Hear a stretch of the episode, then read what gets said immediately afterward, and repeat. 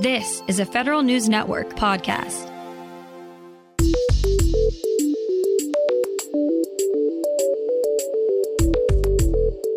Coming up on today's federal newscast, the Department of Homeland Security will see a change in a key leadership position. The law that governs federal cybersecurity is getting a bipartisan overhaul. And it looks like federal firefighters finally landed a permanent pay raise. Those stories and more in today's federal newscast.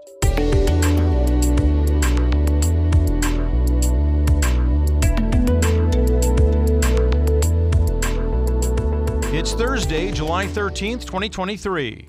Welcome to today's episode of the Federal Newscast. I'm Peter Musurlian.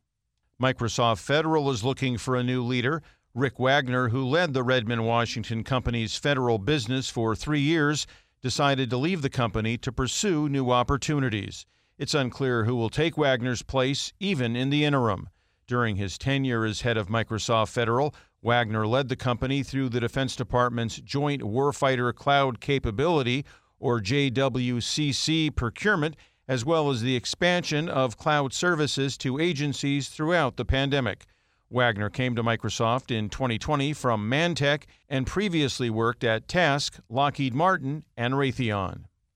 A new bill would make a temporary pay raise permanent for federal firefighters. Federal News Network's Drew Friedman reports. The Wildland Firefighter Paycheck Protection Act, introduced Wednesday, would codify a base pay raise for those frontline first responders. A temporary raise for firefighters, currently funded through the Infrastructure Investment and Jobs Act, will run out in September. The two year pay boost was the lower of either $20,000 or a 50% boost to base salary. The newly introduced bill to make that raise permanent comes after months of urgent calls from the National Federation of Federal Employees and other advocacy groups. Drew Friedman, Federal News Network. There's bipartisan support to overhaul the legislation that governs federal cybersecurity. Federal News Network's Jason Miller tells us more. For the first time since 2014, House and Senate lawmakers are coming together to modernize the Federal Information Security Management Act, or FISMA law. Senators Gary Peters and Josh Hawley and Congressman James Comer, Jamie Raskin, and Nancy Mace yesterday introduced companion bills called the Federal Information Security Modernization Act. Among the updates are a new requirement for agencies to report all cyber attacks to CISA and continue to report major incidents to Congress. The bill also would require OMB to develop guidance for agencies to more efficiently allocate cyber resources needed to protect their networks. Jason Miller, Federal News Network. The Department of Veterans Affairs says a bill to fast track firing won't help it get rid of poor performers.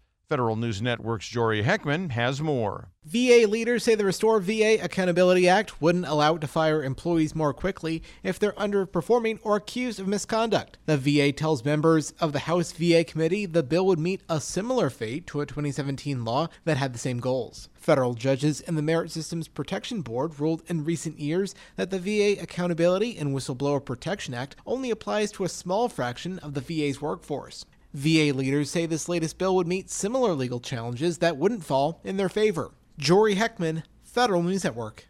At least one agency had its email accounts breached, but there may be a silver lining to yesterday's latest cybersecurity news.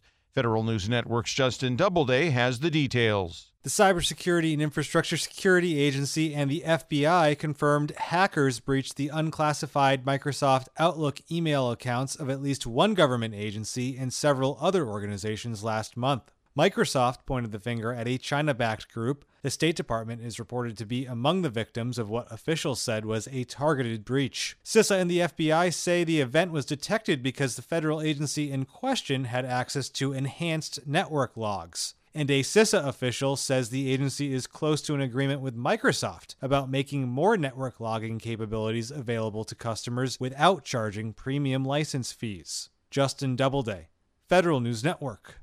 Members on the House Oversight and Accountability Committee advanced a range of bills in their latest markup, and several of them would bring changes to the federal IT workforce.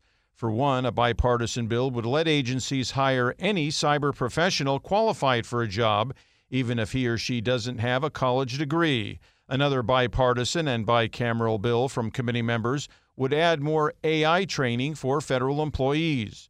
But Republican committee members also advanced several more bills along party lines, including one to create a single portal for agencies to post guidance documents, and another that would block federal contracts from requiring reports on greenhouse gas emissions.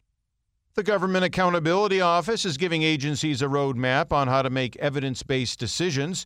GAO outlined 13 best practices on how to gather and use evidence for decision making based on a 2020 survey of more than 4,000 federal managers.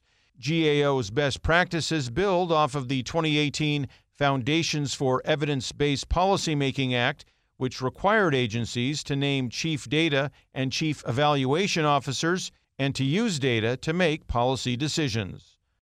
The Pentagon's first deputy with the Chief Digital and Artificial Intelligence Office for Enterprise Capabilities is moving on to the private sector. Greg Little, who started with the office last summer, confirmed he's taken a job with the software company Palantir. DoD's Chief Digital and Artificial Intelligence Office was created in February 2022 to accelerate the adoption of data, analytics, and AI to generate what they call decision advantage from the boardroom to the battlefield by bringing together multiple technology specialists in one program.